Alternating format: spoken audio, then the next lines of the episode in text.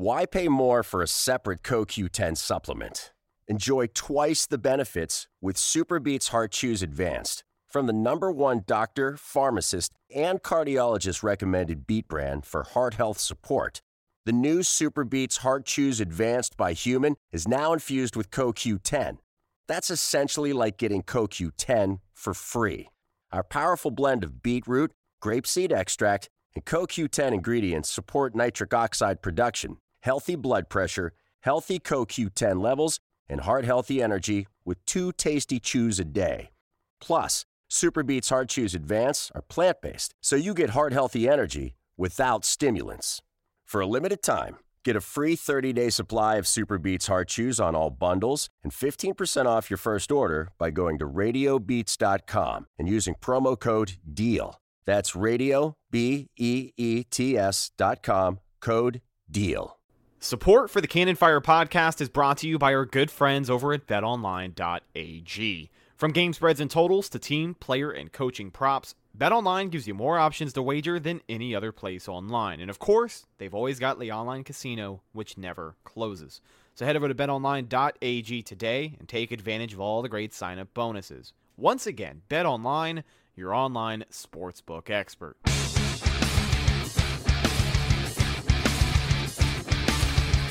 Tampa Bay Buccaneers from the 48-yard line. Second down, 13. Brady lobs one downfield. Caught ball by Gronkowski inside the 20 to the 15-10. Gronkowski to the 5 to the 4-yard line.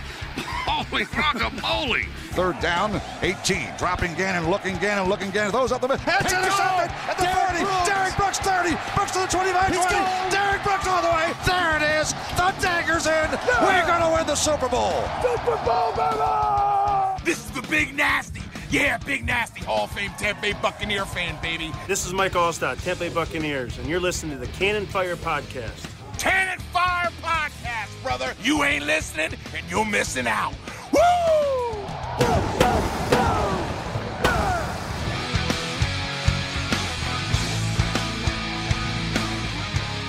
Welcome back, ladies and gentlemen, to a brand new edition of the Cannon Fire Podcast, live on YouTube today for episode 208. It is the weekly Cannon Fire mailbag show. Pleasure to have you. And we have got some very big news to kick off this week's show. Just another guy you can add to the list of people that I never, ever, ever thought I would see in a Buccaneers uniform. With the secondary a little bit beat up. The Bucks made a move. They went out and signed former All-Pro, five-time Pro Bowler, Super Bowl champion cornerback Richard Sherman. How about that? Now obviously, Richard Sherman is not what he was when the Legion of Boom was still around. But I think it's a good veteran presence for this secondary. I know the argument has been made that Carlton Davis is enough of a vet himself, but I still think a guy like Richard Sherman helps, especially when you have two guys who have been there and done that. But a secondary that needed help, the Buccaneers go out and find their guy. It is a one year deal worth up to $2.25 million, 500K guaranteed. And uh, happy to have him in Tampa Bay. So, welcome to the Buccaneers, Richard Sherman, and welcome back to the Cannon Fire podcast. I'm your host, as always, Rhett Matthew, joined alongside me, my good buddy and co host, the Philly Bucks fan himself, Mr. Evan Wanish, rocking the shades tonight. What's uh what's the special occasion, my friend? Nothing. Just I don't know. I, I just felt Just- like I was, I guess, too cool for school. I'm one of those cool guys that can wear shades inside. I guess I don't know. I feel like kind of like a douchebag, but is, you felt is- like you felt like stepping out. is what it is a little bit. You know, uh, gotta gotta step out every now and then. So mailbag show. It's more of a laid back show. So I figured, hey, why not act like a act like a cool guy and and and rock the shades for this one? We won't do it every time. Probably won't do it ever again. But for this one, why not? We're going to be answering your guys' submitted questions. We got a couple of emails we'll get to. Of course, we'll talk about the latest Buccaneer news as well in the live chat really quickly. Shout out to Fresh the Killer and Joey Salas, couple of the first guys in here. We'll get to your questions in a minute. If you do have any questions throughout the course of the show, well, that's the nature of the mailbag show. Drop them in the live chat, and we will make sure we get to you as quick as we can.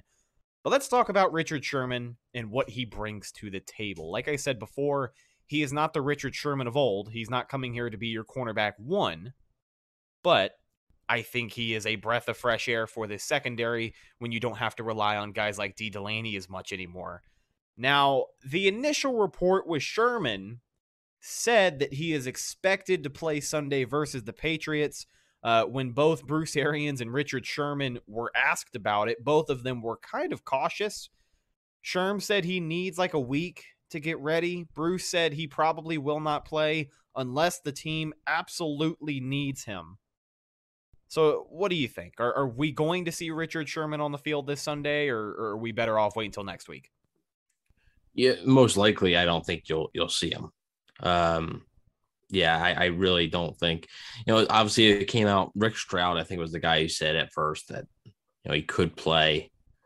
Obviously, even if he is going to play, if he is going to play, it's not going to be like ninety percent of the snaps or something. Mm-hmm. But I wouldn't really expect it. It doesn't sound like that's something Sherman's expecting, even though he did say, like he said, it'd be foolish to think that he could, but like if the team needs him to do it, like he can. Uh, yeah, like he would. Like I don't think that's the issue.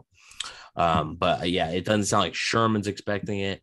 It doesn't sound like, um, it doesn't sound like it's something Bruce Arians is expecting. So I, I would, I would bet and also the other thing, you know, we got an update on Jamel Dean that's not as serious as maybe one thought. And he actually Jamel Dean was limited in a practice today. So maybe Jamel Dean is able to play and that that helps it out a little bit. So I wouldn't expect Sherman this week.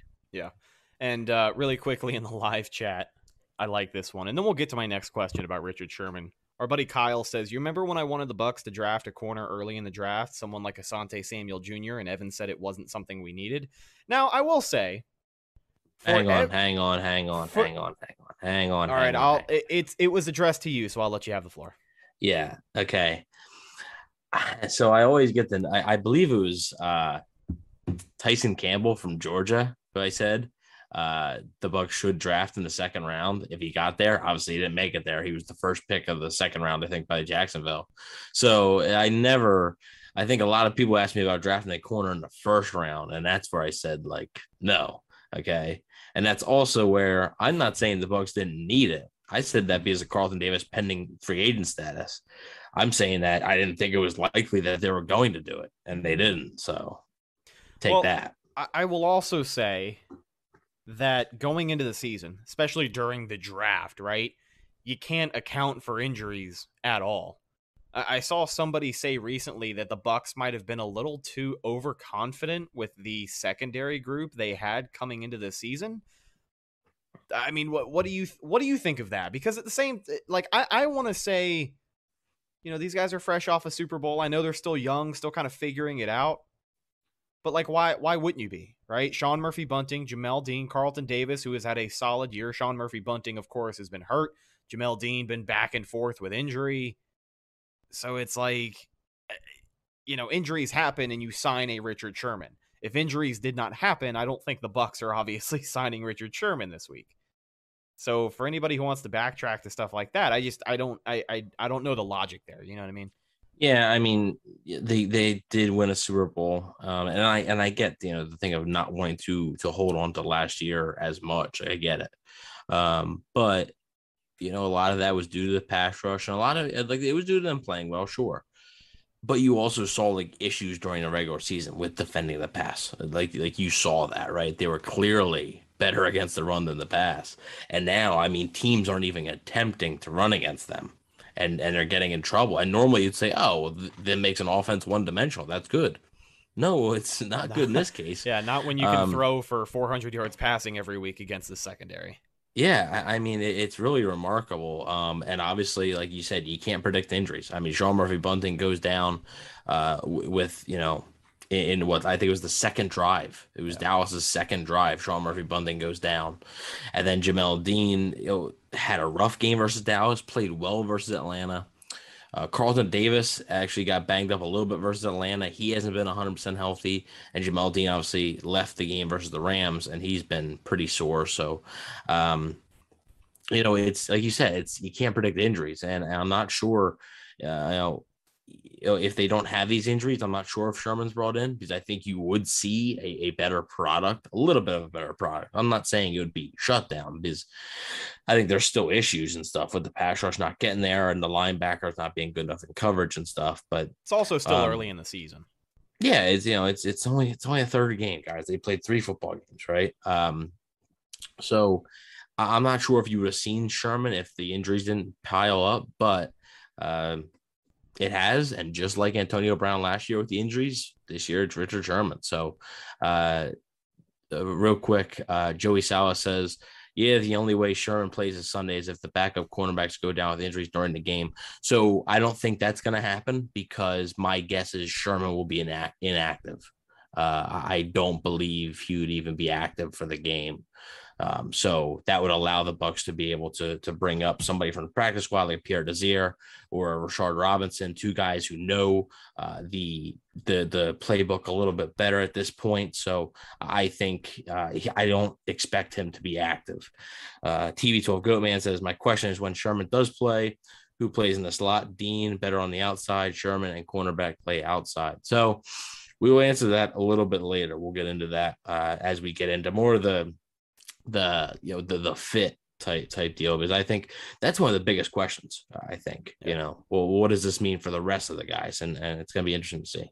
Well, we'll talk about one scenario a little bit later, but the question I did want to ask you, actually, I mean, right here, right now, is regarding Sherman's temporary spot on this defense. Uh, you know, with SMB missing an extended period of time, Jamel Dean kind of up and down. Even though Jamel Dean did practice today, looking pretty hopeful for the week. You still don't entirely know if another thing is going to pop up later in the season. But as for Richard Sherman, right now, when he eventually does suit up and play for Tampa Bay, what is his role going to be? Because we have to believe that his role right now is going to be a little bit different than what it is when guys like SMB and you know Jamel Dean are 100%. Yeah, so I, I would assume that that he's going to be the outside corner along with side Carlton Davis. I would assume. Um, you know, the the thing that's tough for for a guy like Jamel Dean is Jamel Dean doesn't really play in the slot like at all. Like, He's never really done it, and Richard Sherman hasn't really done it. So it's not like you can expect that from Sherman either. Uh, Carlton Davis hasn't really done it. So those guys are outside corners. So that would leave essentially Sean Murphy Bunting as the nickel guy when he does return. I've seen a lot of people say, well, wouldn't you just, you know, for now, wouldn't it be Sherman on the outside with Davis and uh, Dean on the inside? And no, like, like a lot of people were saying, oh, thank God that means no Ross Cockrell, even though if you actually watch the game, Ross Cockrell didn't play that bad.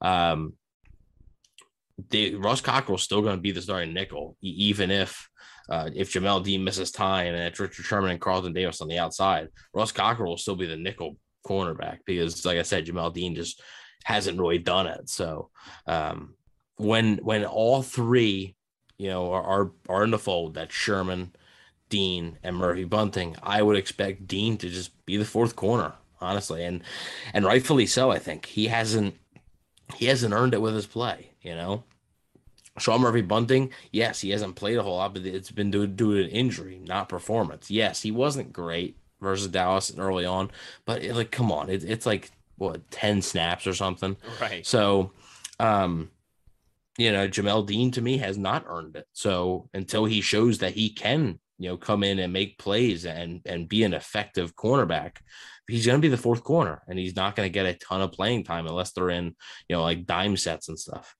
Yeah. You're not the only one who has been a little harsh on Jamel Dean this year. And I don't even know if harsh is the word to use because he has definitely underperformed. He is your breakout player of the year. Yeah. Right. That's looking like a complete yeah. bust. Hey, at least my guy's got a couple of catches, right? OJ Howard starting he to get a little two. bit more. Yeah. Two on the entire I, th- I, think I think we should eliminate that award from like the, the season predictions because like we never get it right. No, I don't think so. It, this is like my fourth, fifth year in a row of doing OJ Howard, and I just don't think it has ever worked out for me. So we'll see what happens. But tough, uh, tough sledding for both of our picks so far. Before we get to our first email, I have one more thing I want to ask you about as far as Richard Sherman, and we we hinted at it a little bit earlier. Uh, the kid Thuggin on Instagram, I like that username, man. He asks, "What will Richard Sherman's role be when Jamel Dean and SMB are back and healthy?" And I know we literally you know, just said that we'll talk about this a few minutes ago, but the time has come. So, as far as Richard Sherman, can't really get too comfortable in the role that he's about to pick up because if SMB is good to go here in I don't know what what are we thinking for SMB like three weeks maybe at this point Um, three four yeah, the the Bucks really haven't. I mean, the- Bruce Arians or anybody it hasn't really been asked, but they haven't really given a complete answer yet. So that tells me that we're still a few weeks away. I think was he put on IR? Might have been right. I'm not sure if it was immediately after week one, but obviously this would technically be the third game that he would be missing, which is what that IR means. So I think they have to make a decision on him coming up, whether to keep him on IR or activate him. Excuse me. Choked on my own spit there. Wow. it's the This, sunglasses this, man this it might be the sunglasses. Uh, you know, there- there's a blooper, folks. Um, people are gonna think I'm dying on on live on the pod. Uh, so know, Sean Murphy Bunting. I, so they have New England obviously this week, and after that, he could be eligible to return. But based on the sounds of it, I'm not sure if I would expect him to just boom be right back out there for Week 5 Um, maybe Week Six, but yet again, you got to think Week Week Six is a Thursday night game, so that's Week Five is Sunday. That's already a short week. So maybe you could be looking at him returning like Week Seven versus the Bears.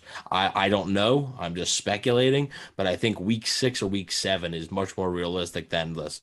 You know, after his three games, oh, he's back because we haven't really been given much updates. So. yeah and as far as Sherman goes like what changes in his role once SMB is ready to go again Not a ton, I don't think. I, I still think he's going to be the the outside corner um most of the time. I think I read somewhere, I forget whose tweet it was from, but they want to keep Carlton Davis, I believe, on the right side of the field. Um, so th- that that's I guess Sherman will occupy the left side.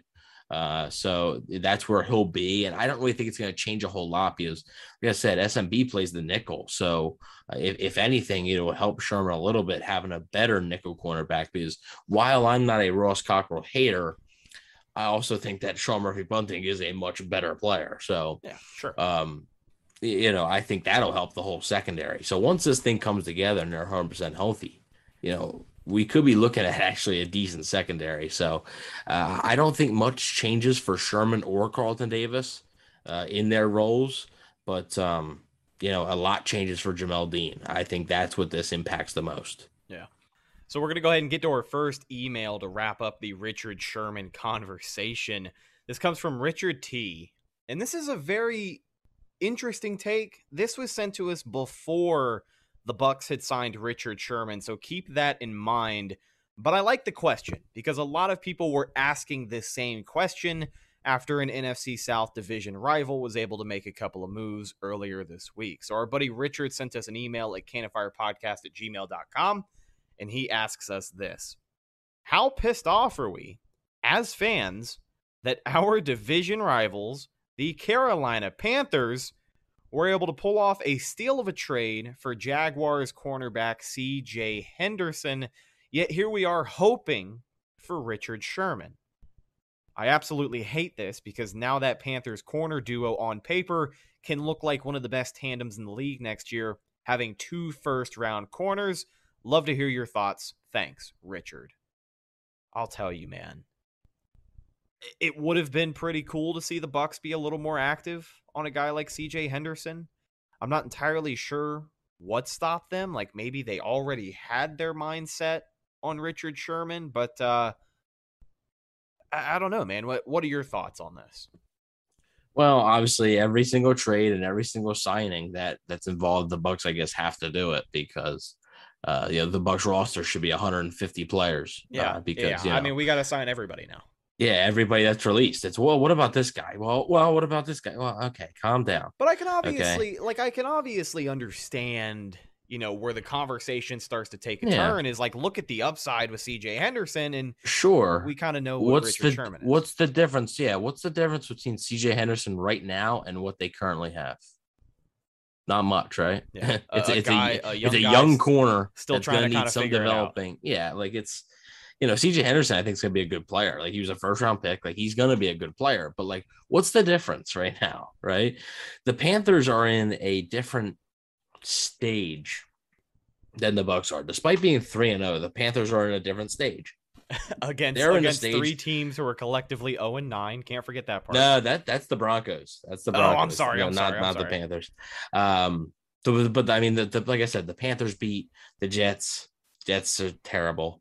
Uh, the Panthers beat the Saints. The Saints were without Marshon Lattimore, Marcus Davenport, uh, and they had like 14 eight- and a 14 yeah, and a half coaches. they didn't have any coaches, and then they beat the Texans. Uh, come on. Um, so I mean, the but the Panthers, while they're three and zero, they also are looking for the future, and that CJ Henderson fits their timeline pretty well. Mhm. Right now, the Bucks are a win now team. Right, CJ Henderson, yes, he's an upgrade over a Ross Cockrell, um, uh, you know, uh, or a uh, Dee Delaney, obviously, but like, you know, what would you rather have as a win now team? right? And I do think at that point, Monday, the, the trade was made.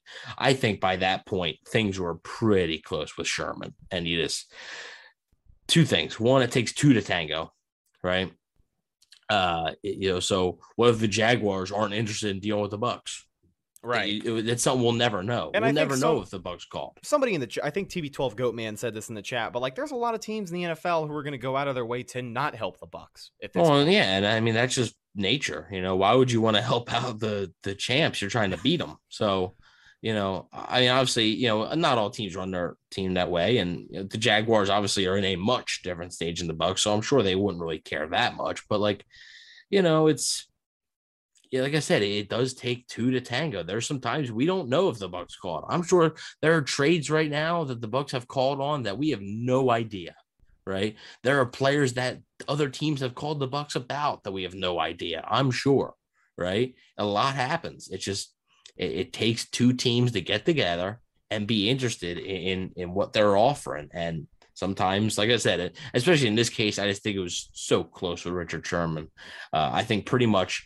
I think the contract agreement was pretty much the visit being set up. Yeah, the, I the, think- the, the way things trended, it seemed like the visit was like, okay, that's it. Right. I think he went to bed that night before he went to the facility, him and the Bucks organization knowing that he was going to end up signing the next day. I mean, he broke the news on his podcast of all things. At I- like eight forty-five in the morning. Exactly. I woke up and I was surprised to see that the Buccaneers had signed Sherm to a one year deal. But I'll, I'll say this one thing about Richard Sherman. I'm grateful that we have him. He's just another guy that you didn't think you would see. He definitely helps at the position. He was very much a necessary signing. I think he's better than some of the corners we have on the roster, even though he's over 30. God, he's he's the second best corner. yes. He's you know, um, But Yeah, I, I will say eh, for the correct and there's not there's not as many of them this time. Uh, but do you remember when we signed Antonio Brown and the chatter was just all over the place? He had a lot of people who wanted him to have nothing to do with this organization because of his off the field stuff. Well, I mean, let's let's be realistic here. Richard Sherman did have his deal of off the field stuff this past off season. But did you listen to his podcast? A little bit, not Yeah. not a whole lot. I saw he was like kind of like joking about like the the stuff. He was Yeah, like, "Oh, right. had some legal troubles." Yeah. But like that, yeah. it was like literally like with like his wife and like his in laws and stuff. Like, Yeah, and his wife was like very supportive. Like, yeah, he said like his wife was the one that he had to give the final go. If she said no to to him moving across the country, he wasn't gonna do it, wow, and she did. So wow, learn something new every day. But as far as Richard Sherman goes, for that crowd of people who worry about stuff like that, I trust Richard Sherman more now than I did Antonio Brown when they signed him last year. And if that's saying something, Antonio Brown has turned me into a believer, right? He has been just a saint since he has been on Tampa Bay's roster. And I have no concerns at all that Richard Sherman is going to have any issue with like disciplinary stuff. Like he's, you know, he's a veteran. He's been there, done that. He's he, he's not he's not going to take the microphone from Erin Andrews and talk about how he's the best corner in the game and how you match him up with a star receiver like Crabtree. That's the result you're going to get. Don't you ever talk about the best who was talking about you. Uh, D- Crabtree. Don't you open your mouth about the best. uh, you seem to have watched that a lot. Yeah, that's that's probably. I mean, I think that's everybody's favorite Richard Sherman moment. But basically, I I personally I freaking hated that, but basically, I like the signing. I think it was necessary. I think he's going to be a good fit for this team, and I really like the role that he has found himself in in the secondary. Because even though Carlton Davis is our number one guy and he's our, you know, he's our vet, he's still still on his rookie contract. Yeah, You know yeah. what I mean? Like, I, I, and, and but you know he's he, y- yes yes and no there there is a part of that that's true yes however this is year four right he has a super bowl ring he does. like you he's, know he's playing like one of the best corners in the league right now as well. I think. technically you know that's a veteran technically that is a veteran player i think obviously you're a rookie then you're a sophomore and then i believe by year three you are a veteran so like you by you know if you're third year you're a veteran corner now obviously huge difference between carlton davis being a veteran and richard sherman being a veteran there is Yeah. a Yeah. humongous difference right? Even a guy like pierre desir right there's a humongous difference between pierre desir and carlton davis. Um but you know like it, it, you're you're you're right. I mean you are right in that it's like he's a younger veteran but he is a veteran. But, but the issue is he is like the oldest one that's the issue And we that there, there was nobody that was more of a veteran than him and that was the issue Right. And we've had this conversation before about how, you know, corner is a pretty tough position in the NFL. Very really, tough Like, you don't see a lot of guys who play cornerback who are in the running for defensive rookie of the year. Mm, You know, rare. because it's it's usually a pretty rough first year, a couple of adjustment seasons after that. Like we talked a little while ago, uh, we talked a little while ago about Carlton Davis himself kind of getting over that hump from year three to year four, and he's still kind of figuring it out. He's playing the best that he Yeah. ever has played, but that's just the nature of that corner position. Now, Richard Sherman, he's a five-time Pro Bowler. He's an All-Pro. Like he's been there, done that. He he has experience with a lot of different defenses in the NFL as well, so it's a little bit easier for him to come in here and learn this thing. But I think it's just a good presence to have in the locker room. It's a good presence to have around those young guys in the secondary. Even though Carlton Davis is our vet, I like having Sherm in the locker room, and I think it'll lead to good things. Yeah. So, real quick, before we move on to other things, while we are on the cornerback discussion, Mhm. while we were doing this, I got one more question from J Andrew underscore 90 on Instagram. And he says, Do you think grab a veteran cornerback in free agency during the offseason or take one in the draft? So basically, he's assuming that they're they're gonna take a they're going to get a cornerback, which I'm not sure that's a slam dunk that they're going to be targeting a cornerback. There's a lot re- of season. There's a lot of season left, folks. Just re- just resign Sherman. Well, I mean, well, it all depends on how he does. I mean, yeah, it Um, does, but it, it seems like the easy solution right now. If you're looking for a veteran, you kind of already have one. Yeah, I, I mean, you know, um, yeah. So, like I said, we got 14 regular season games left, folks, and we probably, you know, most 99% chance you got the playoffs. So, you know, like a lot of football left to be played. So I know a lot of people. Like, there's been so many people ask me, "Oh, what what running back are they going to draft? What cornerback are they going to draft?" Who knows? There's a whole season to get through. We may be, it may be draft season. There's a whole season and free agency to get through. It might come to draft season and we're looking at a position we didn't even think we would have to look at, right? For them to be drafting. You know, if they lose Antonio Brown and Chris Godwin, do you look at wide receiver? You know, like that's like that's the things you got to think about, right? Um, if they if they don't resign Jason Pierre-Paul or Ndamukong Suh, do you look there? It's you know it's so many factors, but to try and best answer the question, I guess, um, I would think more likely they would be more likely to grab a veteran corner, whether that is re-sign Richard Sherman or um, sign another veteran or trade for a veteran. I don't know if they want to go down that route of drafting a secondary player and developing him again and again while they're still in win now mode. So I would say I would say it's more likely they they would sign or trade for an already established player than than to to draft one. Even though there, there could be some talented players there, uh, I think that uh, it would be more likely just to get the veteran. Real quick, um, is it Kyle? Yeah, Kyle Kyle. Maidment. Yeah. Kyle. Okay, that's a cool name. That's a cool way to spell Kyle. Kyle with a C. Um, Yeah, can you tell everyone to stop with the Marlon Mack trade talk? Yeah, there's there's really nothing there. I think Yeah, from the Bucks side, um, the Bucks did the Bucks like Marlon Mack uh coming out, uh, but I just don't think. Uh, obviously, like the running back room needs a boost, like it does, but I think that's gonna have to come internally. That's not gonna have to come from an outside source, not at this time at least. So I I wouldn't expect it. I don't think the Bucks are gonna be willing to give up a late round pick for something as insignificant as a running back when they already have like they have talented backs. Leonard Fournette does not suck at football. Ronald Jones does not suck at football. It's just right now they're just not doing the, the right thing. So uh, I think their plan is just wait wait it out and just see. Yeah, and just like you said, to start all of that, there is a lot of football left. So for guys like Leonard Fournette, for Rojo, or anybody else who might need to figure it out, there is still plenty of football left. And the good news, the Bucks are still positive on the uh, record sheet. By the way, two and one headed into this matchup against the New England Patriots. Let's talk a little more Bucks news. Some of the latest to come out of One Buc Place. I think this news came out yesterday or the day before, but not a lot of people have been talking about it, and I'm not sure if everybody knows but the Bucks placed wide receiver Scotty Miller on the injury reserve, so it means he's going to be missing a minimum of three weeks. But when Bruce Arians was asked about it, I guess he is suffering from a uh, quote severe case of turf toe, basically is what it is, and uh, he is expected to miss a significant amount of time, which obviously is is not great news for Scotty Miller. Yeah, but I mean, I, I saw people freaking out over this. Uh, I, I, I just want to preface this with, with by saying this. Um, I, I like what, what Scotty Miller brings to the offense. Uh, we talked about how he is a one-trick pony, but when you have a wide receiver room as talented as the Bucks do, you don't need Scotty Miller to be this guy that can do all this different stuff.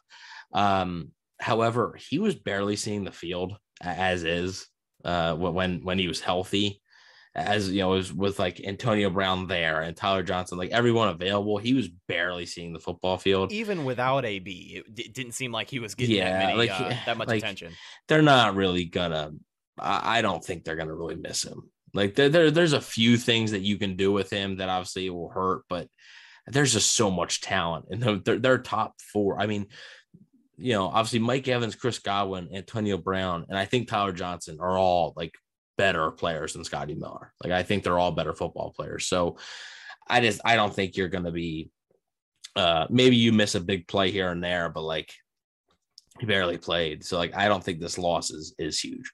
Yeah. Even though it, it does suck uh for for Scotty, because like I said, I like you know, you always like that deep threat, but um I just I don't think it's a huge deal. Hopefully a severe case of turf toe um Andrew Andrew Bar Bargainer Bargain. I don't know why is Evan wearing sunglasses inside. We, we explain. I'm a douchebag. I gotta you know, I gotta stick to the stick to the plan here. Why is Evan wearing Um, sunglasses? Because he's a douchebag. Why else? That's right. I don't know why And people expected anything else from you. real real quick. Have you ever seen um superhero movie? Oh, It's like- it's like a spoof. Many, many, mi- isn't like Drake Bell in it? Yeah, Drake Bell. Yeah, many years ago I saw it, but I have not seen it in a very long time. It was a pretty Yeah. forgettable movie, if you ask. Oh no way, dude! That Yeah, movie's hysterical. Uh, no, no, no, no, no, no, no, no, no. But Alright. anyways, they give out they give out an award for the douchebag of the year, and like that's got my name written all over it. That's why I'm wearing the sunglasses. I'll make you a Um, tr- I'll make you a trophy by the watch party, and I'll present Yeah. you with your award. ladies and gentlemen, douchebag of the year. We'll give you Yeah. the douchebag of the year award, and I'll get my second straight King of the Wing title with my big fancy championship belt made. That'll be great. Mm, I don't agree. I don't agree. Okay. Um, Chase said, "Are you a Phillies fan?" Sadly, yes. Uh, Rojo and Lenny, give them both a an, an enema. I, or do we? Or What? is this finding? Is this finding Nemo? I don't know, Emily. To What? tell me, tell me what you meant to put. Uh, give give them the damn ball. Get out there and earn your damn money. Hey, I mean, yeah, it's you know, um, do you see what I'm saying? Um, No, I, I, I know what she meant, and you I said live, it. I live in an enemy. Uh, I no, no, no, no, enemy. That's not what. Yeah, that that's exactly what I read it as. No, well, that's So, not what she said. I'll, I'll leave it at that. Uh, speaking of Emily Campo, we have an email that we're going to read here in just a Yeah. minute. But let's talk about some other guys who were on the men this week. Jason Pierre Paul, his stat is still kind of up in the air. Do you think we see JPP? Bruce doesn't Uh, seem too confident about it. I don't. I doubt it. Yeah, I, I, just I think it might be another week. Uh, Jason Pierre-Paul's like been providing medical updates like on himself on on Instagram, uh, on his Instagram story, and he said like he's a great follow, dude. Yeah, it, he, he said it would be like it would be okay and everything, but yeah, I, I wouldn't expect it this week. May, maybe next week, but I I think for for this week, I, I don't really think so. It like you said, doesn't really seem like it's something that Bruce Arians is, is expecting. Yeah, it's going to be another week with a lot of eyes on Joe Tryon. While we didn't see him mm-hmm. obviously mm-hmm. get to the quarterback as and much last week. Something, something to note today, just today, and obviously we'll go over this in our game preview. But just today, uh, the Patriot, both starting tackles for the Patriots were limited in practice. So just oh, something to oh, monitor. Yeah, something to keep an eye on. Another guy for the Buccaneers who may or may not play this weekend. We mentioned him earlier. That's corner Jamel Dean. Now, obviously, if he's able to go, I think it's going to be huge for the secondary because without him, it's not like you're going to have Richard Sherman out there. Yeah. While Dean has struggled, it could be much worse. Yeah. You, you can't you can't go out there trotting Dee Delaney out there as your number two corner. Well, and I guess you know Jamel Dean, his status obviously up in the air, but the Bucks not in a hurry to play Richard Sherman this week. Is it a statement at all of what they think about Mac Jones passing attack in New England? Like, is it, you know, is that why we're not in as much of a hurry? Like, maybe if they were playing Stafford this week, they try and make a little bit more of an effort to get Sherman out there. I'll tell you what, if that is, that's unacceptable to me. Um, I mean, what what gives you the right to to do that?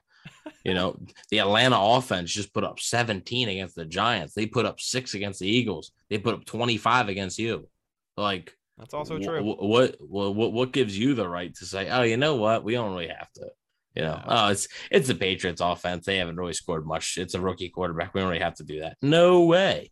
Like, I, it, if it, it, could be, but it better not be because um, if if that's the case, that is that's like embarrassing and extremely concerning. If that's like their mindset, oh, we don't have to put forth our, our best effort because you know it's Mac Jones. Like, no, like if, if, that happens, if you have that mindset, then you're going to go out and get sliced up by Mac Jones. That's yeah. what's going to happen. So if you have that mindset, which I don't think they do, right? Let me just say that I don't think they yeah, do. I don't think, it, I don't think any NFL team is thinking that but, way. I was just trying to paraphrase, basically. yeah, but like you know, can't take anybody lightly. This is the NFL, right? They're they're all they're all professionals. They're all you know they're, they're all here for a reason. So well, if my uh, if my recent tweet I think one of my more popular recent tweets is anything to go off of.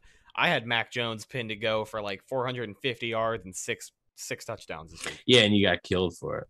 What? No, a lot of people were laughing their ass off at it because people. No, okay, it, yeah, yeah. If I say it though, people kill me. Yeah, well, yeah, because you know, douchebag of the year.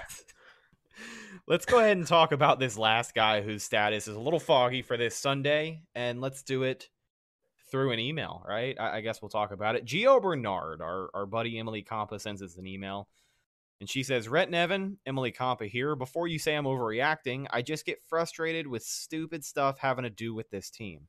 I am a loyal fan, and I have followed this team since they were the Yucks. But running back Gio Bernard is more than capable of handling our running game, and I say that because we have no running game. With Lenny being so inconsistent and Rojo being down on himself, what the holy hell is the holdup with putting Gio in there to get going? Go Bucks from Emily. Well, I will say that Gio, I, I wouldn't trust him with like the run game. I'd like to see him get more involved in the passing game because that's where we saw him make those plays last week against the Rams. Even though it was kind of garbage time, there were critical, huge third down conversions. The guy has wheels. And if he gets a couple of blockers, passes a uh, you know catches a pass in the flat, has blockers in front of him, and one man to miss, he's gonna get a lot of yards. I would like to see him a little more involved, but at the same time, we're talking about him now because uh, his status also kind of up in the air. I think Bruce said that he had a minor, minor MCL tear, but no, it's an, it's MCL sprain. Okay, sprain. I'm yeah, sorry. If, if, it, if it was a tear, he wouldn't be playing. Well, that's what I was like. That's why I wanted to be sure. yeah. It, it sounds pretty brutal, but for as painful as that dive into the end zone looked, it was a touchdown for Gio, but good to hear that his injury is not as serious. As far as his status goes this week, do you think he's going to play? And uh, Emily's question, what have you got? Uh, as far as this week, I don't know if he's going to play. He didn't, he didn't practice today. Um, so we'll see what the and we're obviously we're recording this on Wednesday. If you're listening to this, it's this is on Wednesday. So the Wednesday practice, he didn't practice. He has Thursday and Friday. So that we'll see what happens. I think they're gonna want to give him a go. Uh, it might come down to a game time decision. Obviously, the, the game is at night, so that helps a little bit. You, you can wake up, see how he feels in the morning, do a couple stretches, maybe a couple workouts, see how the knee's feeling. Um, uh, I think it's yeah knee yeah because MCL yeah. So I mean, lucky that luckily that's not worse uh, because it, it sure didn't look great. Uh, but it was, uh, you know, unfortunately, it was not ACL or, like you said, uh, an MCL tear because they're it's just a sprain, and they really dodged a bullet there, as they did with Jamel Dean, who was also another another knee injury. Uh, you know, I think so. And, and TB12 Goatman says Gio can run the ball. He can, but he's not like I don't think he's the best option. I just I don't think I still believe that Leonard Fournette and Ronald Jones are both better options in their actual run game than Gio Bernard. Gio Bernard was brought here for one reason, and that was to catch passes because no other Bucks running back basically could. And, and I think his usage on Sunday was good. I, I don't really think they have to change much there. The only thing I will say is that on a normal game, they have Antonio Brown. Um, so who also that, who who will be back at practice tomorrow, yes, no matter yes. what. Which is kind of strange, right? That he Bruce hasn't been said, back already. Yeah, Bruce Arians said his ten days are up, but if you're vaccinated, you're you shouldn't have to wait out ten days. I I, I don't know. Um, whatever.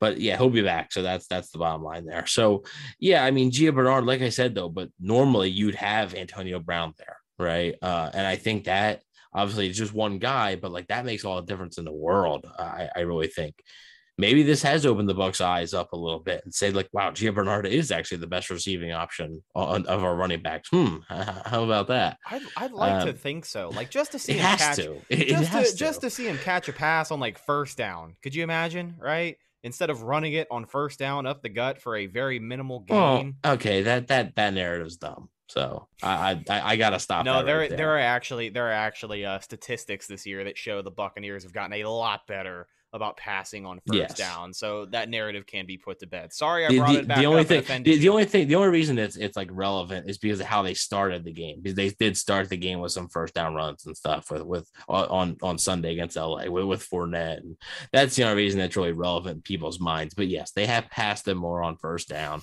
and they've been using more play action. Like all the things that people you know type on twitter with their big twitter fingers you know um they, they've they've done it so relax. But yeah i mean like i said Gio Bernard was here to catch passes. He did that for you know like i said that rams game was was spectacular. But also i'm not sure if you can expect what he have seven receptions or something? Uh like i'm not sure if you can expect that. So um one of our moderators, you know, David, said you look like an assistant coach at practice. Yeah, you know, just gotta Gio. You, you know, Gio, he's got to get better, and uh, you know, we'll, we'll work on that knee, but you know, he should be good to go for Sunday, and uh, we'll have to work him in the offense. Uh, you know, so yeah, that's all coach speak, right? Yeah. Um, yeah, you know, New England, they uh that rookie quarterback, he's tremendous. Uh, he's, he's really doing a great job, and kid's got a ridiculous arm it's gonna be a challenge. You know, Coach Belichick checks kind of those guys ready to go, and you know, we we, we got to focus off the distractions. Uh, you know, we, we know we know we know what this game means to two of our guys, but uh, that, we we can't focus on that right now. Um, we, we, we have to fo- we have to fo- focus on beating New England. Listen, we're on to New England. we're on to New England. That's it. Um, so yeah, I, I like I said, I hope that, that that game opened the Bucks' eyes and like they finally realized something that everybody knew.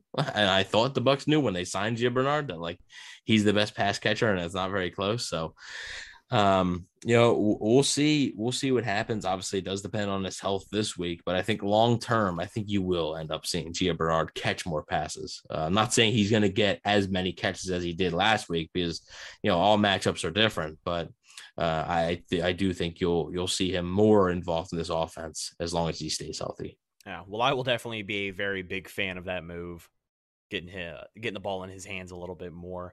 Let's get to our last mailbag question, and then we'll close it out with a take bag if you have one. I don't know if you usually have one, but uh, I guess we'll find out here in a couple minutes, won't we? I guess so. We'll see. so our buddy Muscle Mills on Instagram with our final question, and we normally like to close with a fun one, right? Every now and again, you guys can ask us whatever the hell you want. But if it's not related to the team right now, then maybe maybe we're just going to push it to the end of the show. But I really like this question, and I'm curious to hear what the live chat thinks of this one. Muscle Mill says in 2002, I thought that Jon Gruden was overrated. Would Tony Dungy still have won the Super Bowl with this Bucks team? I believe so. And I will start this one off by saying, actually directing you to the Bert Emanuel catch.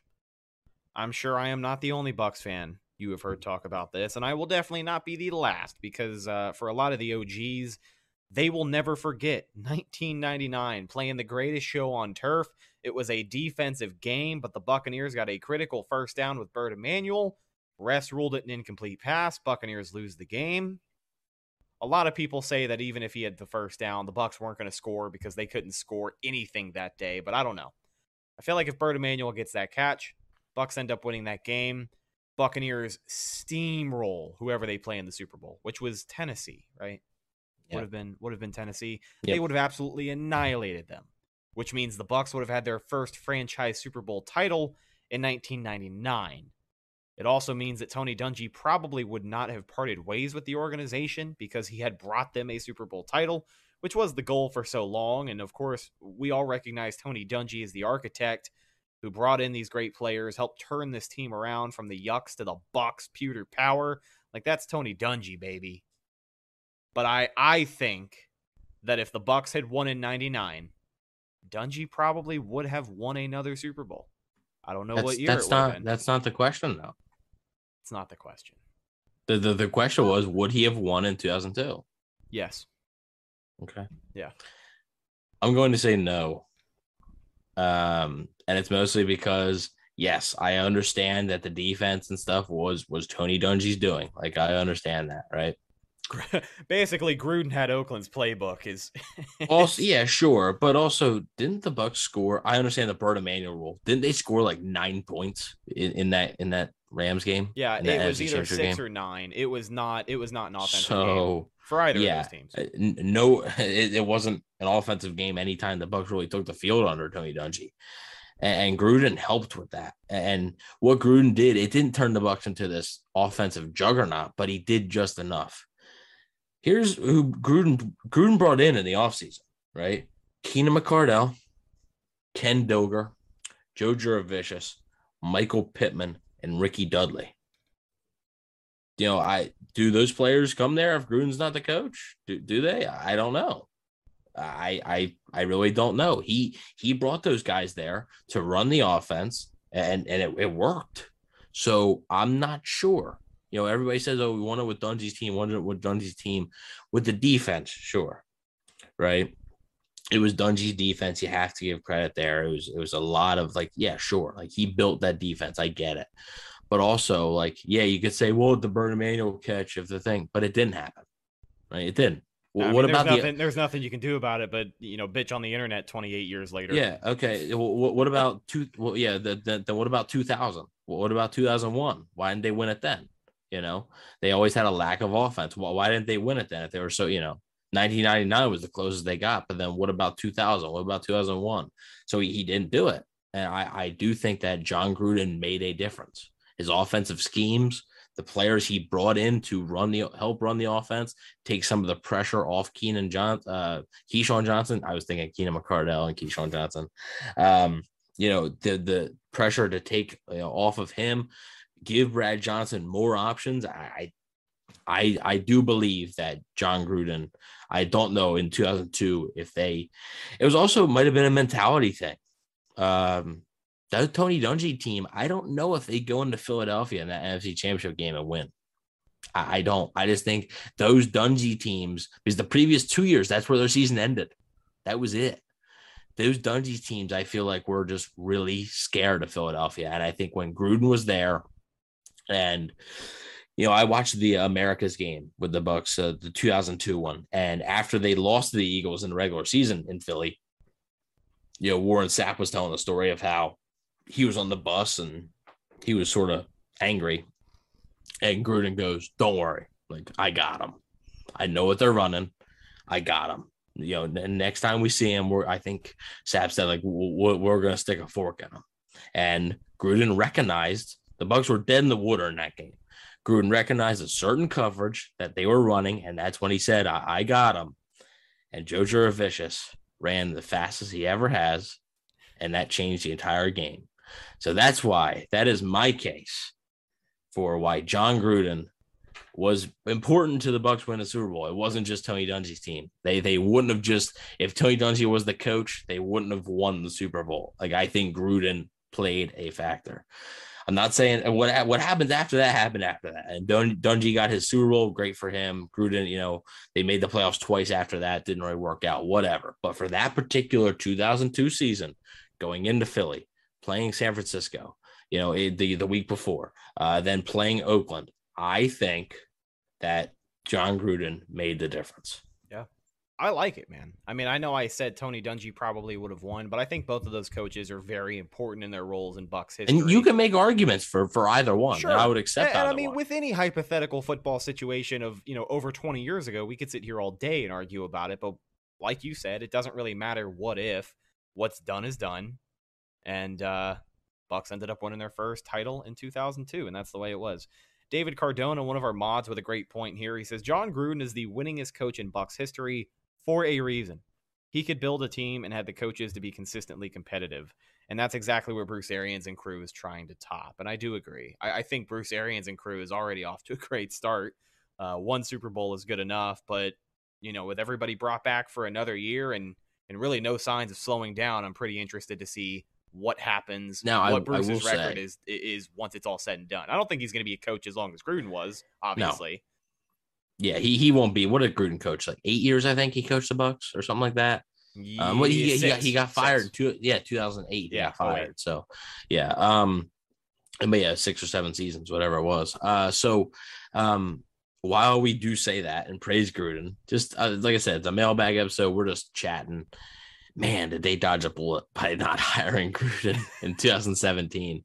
Um, I had a, I had a few people Oh, like dude. I had I had a few people um that I talked to explain to me just how close it was, and it was uh it was close, and uh, they really Well, the last really dodged a bullet. the last understanding that I had about that situation, and it's funny that we're talking about it again because that was like, like I remember talking about that on the podcast, and me personally, I was Team Gruden. I'm all about reunions, right? And I thought maybe it would be good. Dude, just him, him, him, all the coaching rumors that he was going to come out, going to come out, and then he didn't. And then Scott Reynolds comes out with that, like Jon Gruden's ready to coach again. And then, like, he, I remember he came out with that Fab Five or like his two point conversion. And he was like, Gruden's going to be the coach of the Bucks. And then, like, not really necessarily, necessarily sources, but then I remember Ian Rapoport came out. I think it was like Christmas Eve.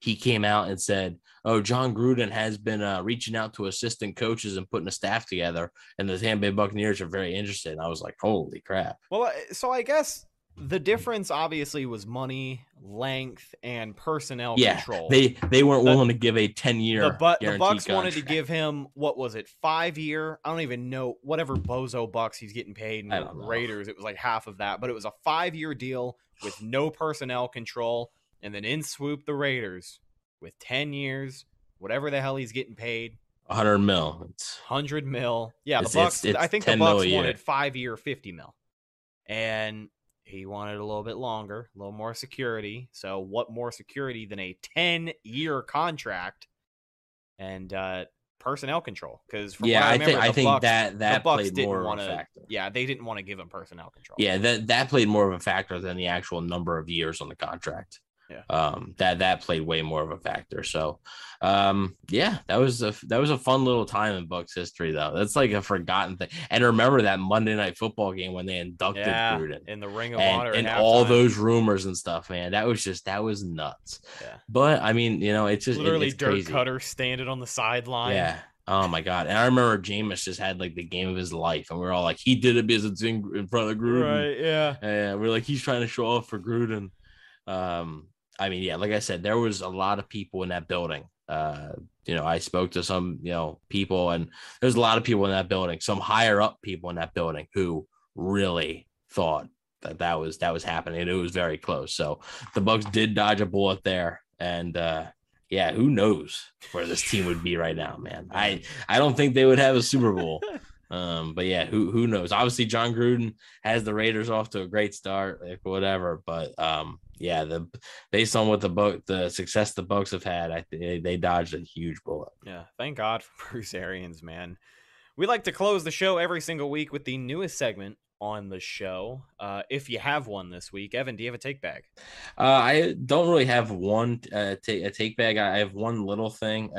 Richard Sherman is wearing number five, so that'll give some Josh Freeman flashbacks. Oh yeah, right. Uh, it's it's actually it's not even like the the new numbers. It's like the the old jersey still. So it's like the the Freeman like era of, of jersey. It's like whoa, it's kind of it's kind of crazy. Um, but he he explained a cool story uh because of it. Somebody asked him, you know, why why five, and he said, well, my son was born on the fifth, and he said my son was actually born on February fifth, so two five and then just just the five. Obviously, you can uh, corners are allowed to to be single digits, which is going to mess me up uh, a ton this year. um, I, I look at Leonard. sure- I look at Leonard Fournette and Jaelon Darden, and I'm like, what is what Yeah. is this? Um, luckily, I'm pretty sure that for the time being, Sherman's the only single digit guy we have back there. I think so. Um, so and a lot of people, I'm eh, I'm not sure if people are wondering, um, you know, so Gio Bernard has 25. Mhm.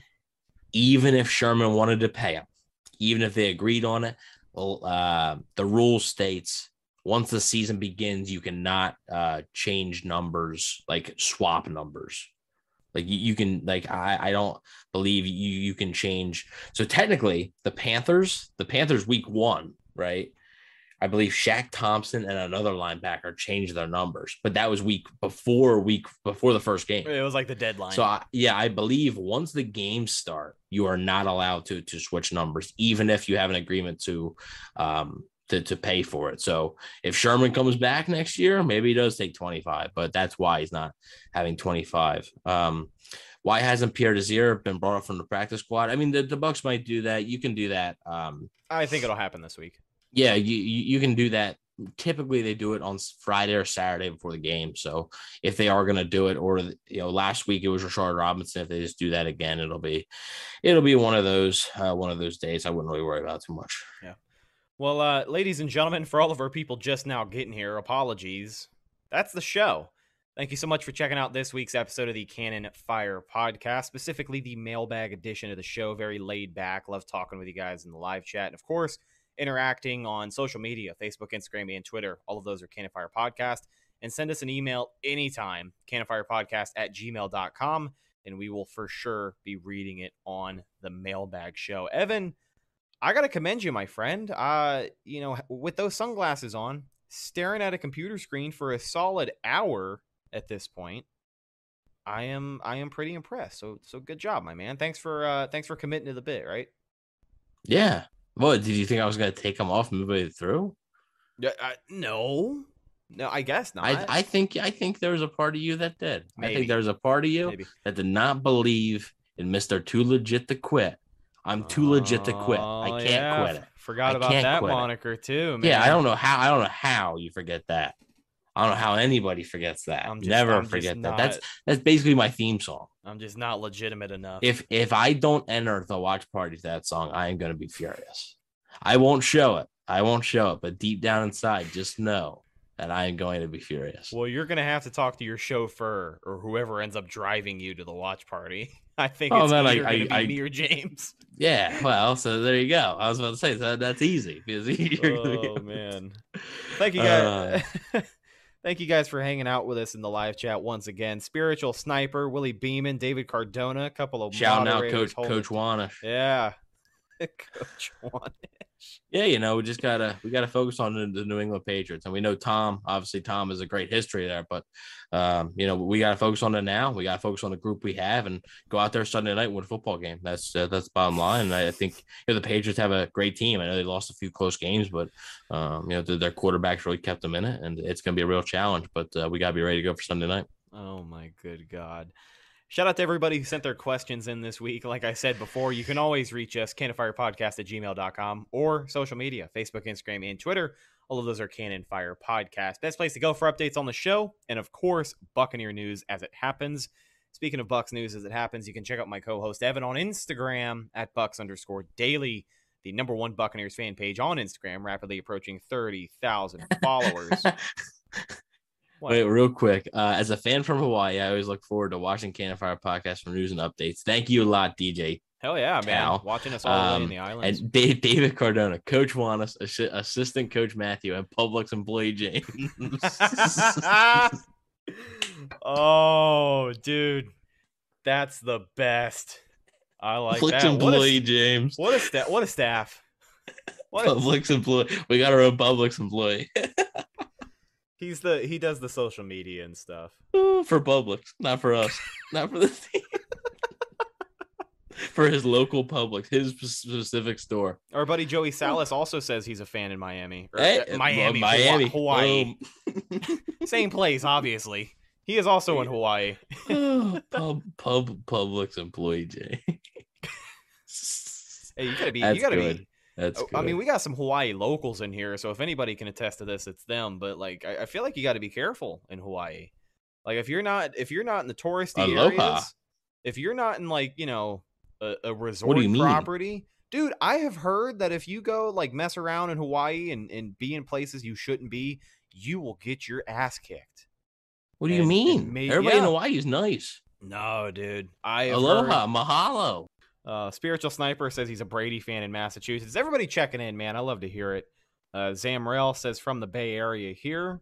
Anybody else Oh, checking in from where they're from really fast before we before we wrap things up? Shane Smith know. also uh, Shane Smith also hanging out with us. Is what's up, boys? Willie Beeman, as we know up there. In Shout Philly out to. Hawaii. All right, shout out to Hawaii, bro. Willie Beeman. I owe Willie Beeman a lunch. You do, yeah. We talked about that last time. You need to, you need to. I'm just gonna. DoorDash it to him. I'm just gonna DoorDash it to him. Shane's hanging out. Shane's hanging out in Reno, Nevada. The smallest. It, what is it? The littlest big town in the world, littlest big city in the world, or something. I don't know. AZ Phoenix. We got we got AZ. Buck the World from Phoenix, Arizona. Mr. Smith says, "What's up, dude?" Shane Smith and Mr. Smith, not Oh, the he, same he, guy. he, he said, well, maybe. I don't know. Yeah, what do you want to be addressed as? Shane Smith or Mr. Smith? well, there's two oh. different guys in the chat. There's Well, maybe, you know, maybe. Frederick, Maryland. All right, cool. We got some Maryland. Evan, if you coach Brady, would you curse him out for interception? I'd let Brady do whatever he wanted. Okay. If Brady, city in the if, world. There it if, if Brady threw an interception, he could curse me out. It would be my fault. uh, Mr. Smith says, "Shout out from Riverview." Hell yeah, dude! I I uh, I moved from Riverview a little over a year ago, and I'll be honest with you, I hate that part of town now. It James is there. James is MIA tonight. Thank Yeah, God. He's, he out, he's probably he's probably working at Publix. I don't know. He's probably stocking the shelves as we. he's grinding away at Publix, man. He's just Oh, dude! he literally he literally works at Publix like one day a week. So yeah, he's a hustler, man. he he's he's a hustler. He yeah, he YouTube's his life, I guess. That's just he's a, he's a YouTuber. Oh man, we He'll be he'll be on FaceTime with me while he's at work. Oh, And, I like, thought you were like I thought he- you were like promoting that he's gonna be a. No, yeah, he will. He's like he's No. and, and then he goes on he goes like this like with, with his phone. Here, talk, talk to this guy. This, this is my friend here. I'm He'll like, be like, "Hey, man, uh, this is my coworker. yeah, this I'll is like, Rhett and Evan from the Cannon Fire podcast. You know like, these guys. Um, and then they're like, no, who are they? Oh, come on. Oh, dude, I, I guess we should wrap this thing up. Thank you guys once again for hanging out with us live on YouTube. Shout out been- Publix employee James. Yeah, right. Original, originally a South Jersey guy, but Philly's been at home for six years. Where at in South Jersey? Um, yeah, but yeah. So Richard Sherman, how about that, guys? Huh? The Bucs made us look like fools yet again. So We're not the only ones. I mean, we're Yeah, not the, I we're mean, not you the know. only people who crapped on that I mean, take a week and a half I'll, ago. I'll, I'll tell you right now, when Tom Brady retires in ten years, there's no way that Patrick Mahomes is taking over for him. There's no way. So speak, that's it, what I'll say. speak it into existence now. Never, never gonna happen. Shane Smith, keep up the content, boys. Appreciate it, really do. Oh yeah, thank you guys. Yeah, Subscribe to- actually, we, we we I'm sorry, sorry to No, cut you off, good, but I just good. want to shout out the you know we had like 50 people watching. We know it's late, so we, we appreciate it. Um, well, we will have a game preview show coming out this week to preview the game. This wasn't really a preview show. We barely actually talked about the game because like all the all the news. So we will we've have a just been- we've show. just been sitting around bullshitting for the last ten minutes. Hey, that's what this is about. It's fun. No, that's Uh, that's the spirit of the mailbag show. Okay, from Clementon and Jay. Okay, cool. That's cool, Willie. Um, yeah, so thanks a lot for the support, guys. Thanks a lot for watching. And Coach Wanish, too legit to quit. finally has said his piece. So I'm outie. There we go. With the sunglasses and all. Coach taking no more questions. Um subscribe to the channel if you have not already. Of course, we'll have to come up with a coach emoji, coach Wanish emoji for this. I'll, it, can you do custom emojis on YouTube chat? I think you can. If if you can, like you can on Twitch, then I'm definitely to look into that. We'll we'll make something happen. Uh, but thank you once again for checking out the show. Subscribe to the channel if you have not already. Plenty of great Buccaneers content between now and the end of the season. And uh, one more special shout out to our sponsors, betonline.ag. If you are looking to bet on any of the action this coming week four weekend, go to betonline.ag. If you download their app or you sign up on their website, you can get a 50% deposit bonus on your first deposit. So go out there and make some money, man proud uh, proud sponsor of the Cannon Fire podcast. I'm your host, Rhett Matthews, signing off for my co-host, Coach Evan Wanish. And uh, we will catch you Friday for the game preview show. Be on the lookout for that. Thank you guys once again for checking out this week's episode. We'll talk to you later this week with the game preview. Until then, and as always, go Bucs.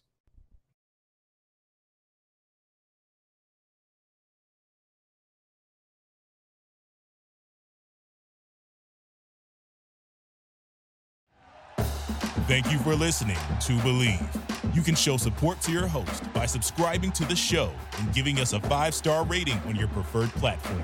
Check us out at Bleav.com and search for B L E A V on YouTube. What if I told you that you can support your blood pressure and healthy CoQ10 levels with two chews a day? The new SuperBeets Heart Chews Advanced is now supercharged with CoQ10. That's like getting CoQ10 for free. Our powerful blend of beetroot, grapeseed extract, and CoQ10 supports your cardiovascular health. Visit radiobeets.com and find out how you can get a free 30 day supply on bundles and save 15% with the promo code DEAL.